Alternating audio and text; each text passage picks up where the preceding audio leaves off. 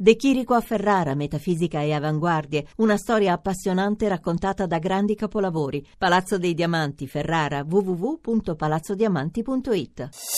Voci del mattino. Parliamo ora di Brasile della situazione politica che si fa sempre più complessa e incandescente in quel paese. Lo facciamo con eh, il professor Gennaro Carotenuto, docente di storia contemporanea all'Università di Macerata. Buongiorno professore. Dunque la, il Parlamento, il, la Camera dei Deputati eh, in Brasile eh, ha dato il via libera all'avvio eh, delle procedure per un possibile impeachment della Presidente Gilma Rousseff.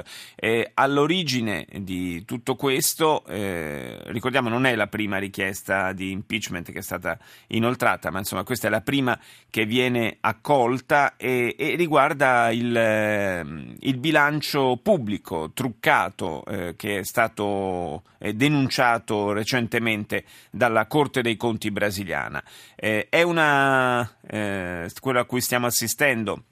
è una vicenda legata, eh, come ha sostenuto il Presidente della Camera eh, in Brasile, sostanzialmente un atto dovuto o è una resa dei conti politica?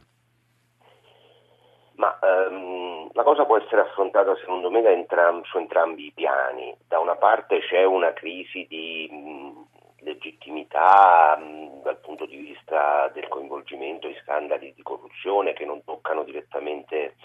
eh, la Presidente Rousseff, ma oramai la lambiscono abbastanza da vicino e che in genere concernono soprattutto la maniera con la quale si finanzia la politica io faccio un parallelo abbastanza diretto con la nostra epoca di Tangentopoli, quando finivano in carcere i tesorieri perché prendevano soldi, prendevano tangenti per il partito e quindi finanziavano il partito, ma loro stessi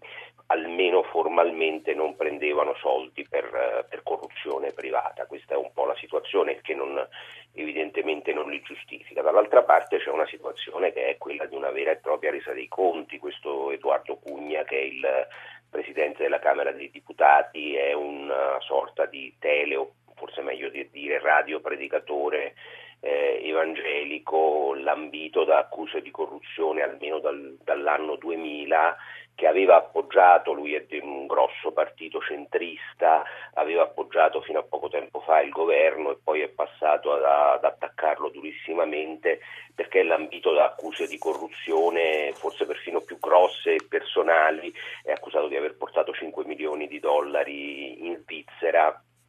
praticamente dallo stesso scandalo per il quale è accusata Dilma Rousseff, cioè per la questione di Petrobras, che è questo enorme conglomerato petrolifero pubblico dal quale vengono presi i soldi sia per fare le spese sociali, cioè cose positive, cioè per costruire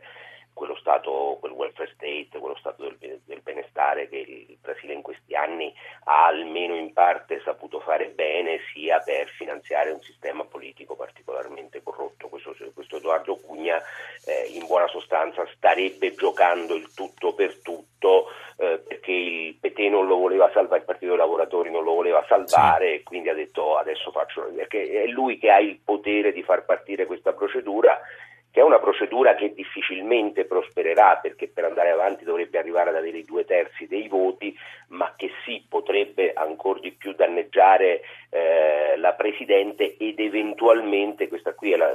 la questione seria, indurla alle dimissioni. Questo, questo è il, il, pericolo più grande per la Presidenza Rousseff, quella di, di arrivare a una situazione nella quale le dimissioni siano una via di uscita sensata. Anche perché questa situazione si va a sommare comunque a, a un quadro eh, abbastanza difficile perché eh, sia politicamente sia economicamente, perché la popolarità della Rousseff è eh, ormai da tempo in forte declino e il paese vive una lunga stagione eh, di eh, possiamo dire di, di, economia che annaspa un po', che è andata in, in grande difficoltà eh, lasciandosi alle spalle quel, quegli anni in cui sembrava che il Brasile potesse diventare uno degli elementi trainanti del, dei famosi BRICS, no? i paesi, eh, le economie emergenti a livello mondiale.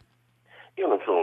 però mi sembra che la, l'economia latinoamericana eh, stia andando in maniera un po' anticiclica rispetto alle, alle economie occidentali, nel senso che cresceva, tirava fortissimo il Brasile, ma anche gli altri paesi, altri grandi paesi, quelli che adesso stanno vivendo questa crisi politica che eh, chiamiamo un po' come la possibile fine del ciclo progressista, che ha governato spesso molto bene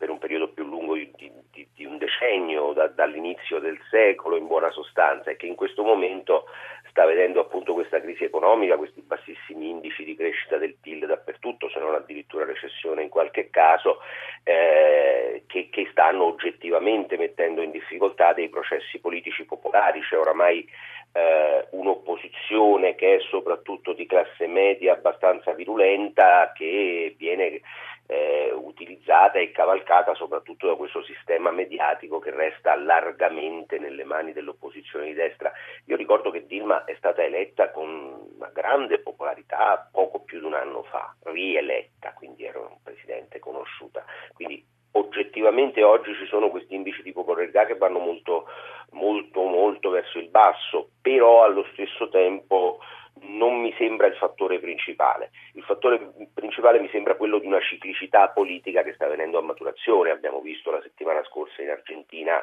eh, la sconfitta non certo della Presidente Cristina Fernandez che esce dalla Casa Rosada con un indice di popolarità molto alto in quel caso, ma sì che lascia per un governo di destra, quello di Mauricio Macri e vedremo domenica quello che succederà nelle elezioni parlamentari in Venezuela dove la contesa è veramente stretta con eh, il governo di Nicolás Maduro, successore di Chavez, che eh, sta vivendo anche lì una difficile stagione politica. Sì, quello è un appuntamento davvero molto atteso e interessante da seguire, noi l'abbiamo già presentato e naturalmente eh, saremo lì pronti a cercare di capire da che parte andrà l'elettorato in Venezuela e soprattutto quali saranno le conseguenze politiche di quel voto. Io ringrazio il professor Gennaro Carotenuto per essere stato nostro ospite stamani.